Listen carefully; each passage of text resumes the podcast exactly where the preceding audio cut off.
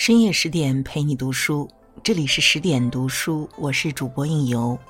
今天要为您分享到来自洞见的文章：苏东坡不读书，你拿什么开玩笑？最近有个段子突然就火了。大三暑假送室友坐高铁，临上车我说我去买几个橘子，你就站在此地不要走动。室友愣了一下说：“你什么时候都不忘占我便宜。”有人看完可能会一脸蒙圈，这有什么好笑的？爱读书的人则会心一笑，心里默念五个字：“朱自清背影。”文中朱自清的父亲送儿子去车站，站台上父亲说：“我买几个橘子去，你就在此地，不要走动。”不读书岂不让人白白占了便宜，连拆穿的能力都没有？不读书，如何融入高级的朋友圈？优雅的开玩笑。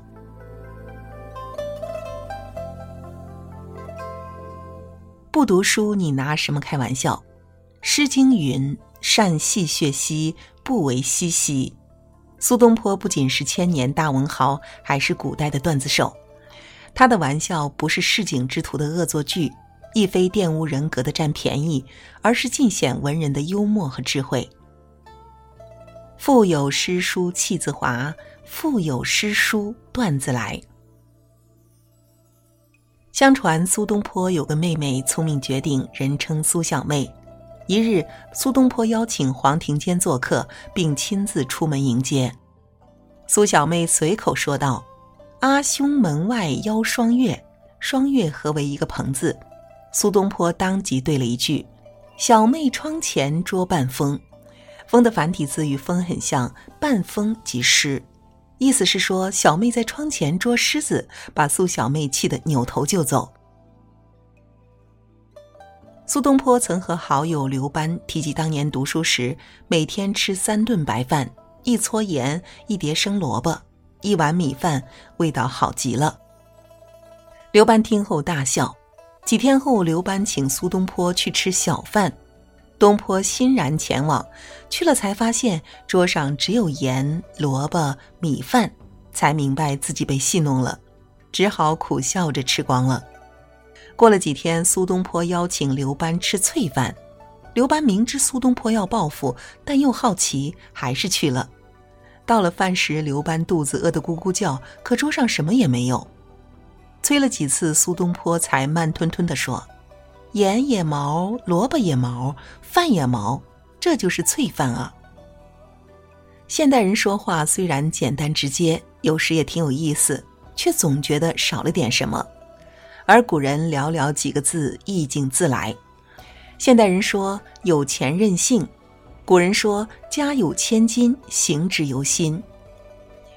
现代人说我带着你，你带着钱，古人说我执子手。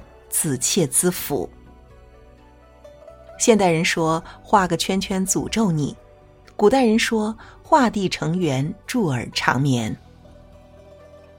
现代人说每天都被自己帅到睡不着，古人说玉树临风美少年，揽镜自顾夜不眠。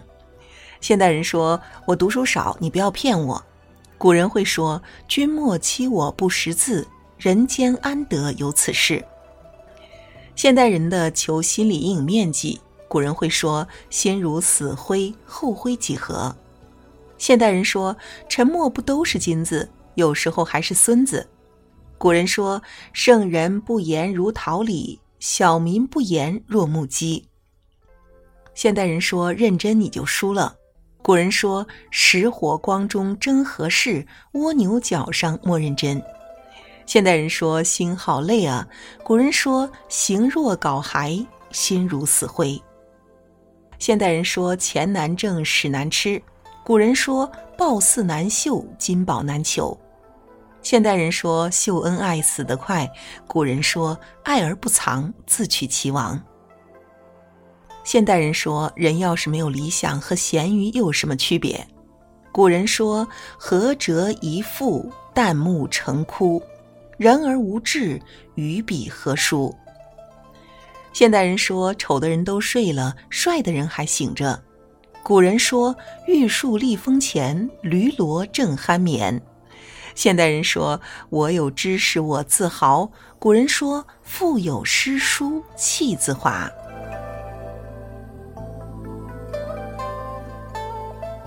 很多古代人都有刻苦读书的经历。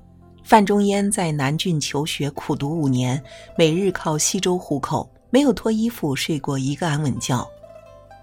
苏东坡读经典总是边抄边背，直到烂熟于心，无一字差失。汉代大儒董仲舒一生埋头苦读，三载不窥园，十年磨一剑。读书对古人而言是改变命运、飞黄腾达的必经之路。但有很多文人，他们读书并不是完全为了锦绣前程，而是为了修身立德、陶冶情操、开拓眼界。三国人向朗年逾八旬，仍孜孜不倦，潜心典籍；韩愈终生手不释卷，为官后仍热衷读书，但凡能借到的书都认真研读。阅读是摆脱平庸的过程。当你的才华撑不起你的梦想时，唯有读书。读书的人因知识的无限，更感到自己的渺小，才会对这个世界充满敬畏，因敬畏而变得可爱。让读书成为我们的一种生活方式，让生命在阅读中厚重，让灵魂在书香中丰盈。好了，今晚的文章就为您分享到这里。在文章的末尾呢，告诉大家一个好消息：为了让大家看到、听到更多优质的好文，我们推出了全新的十点读书 App，功能是非常的强大，十天陪你免费听本书。人物传记给你成长的经验，解忧书房帮你疏导生活中的烦恼，你想要的我们都有。十点读书 App 可以支持离线缓存、定时交友等功能，上班的路上、做家务的时候、哄娃的时候，随时随地都可以收听，再也不用担心流量不够用了。在这里呢，你们还可以分享自己的感悟，与志同道合的人互加好友，互相交流彼此的读书心得。快去手机里的应用商店。搜索下载十点读书 App，让我们一起在阅读里遇见更好的自己。我是应由，让我们在下个夜晚不听不散喽。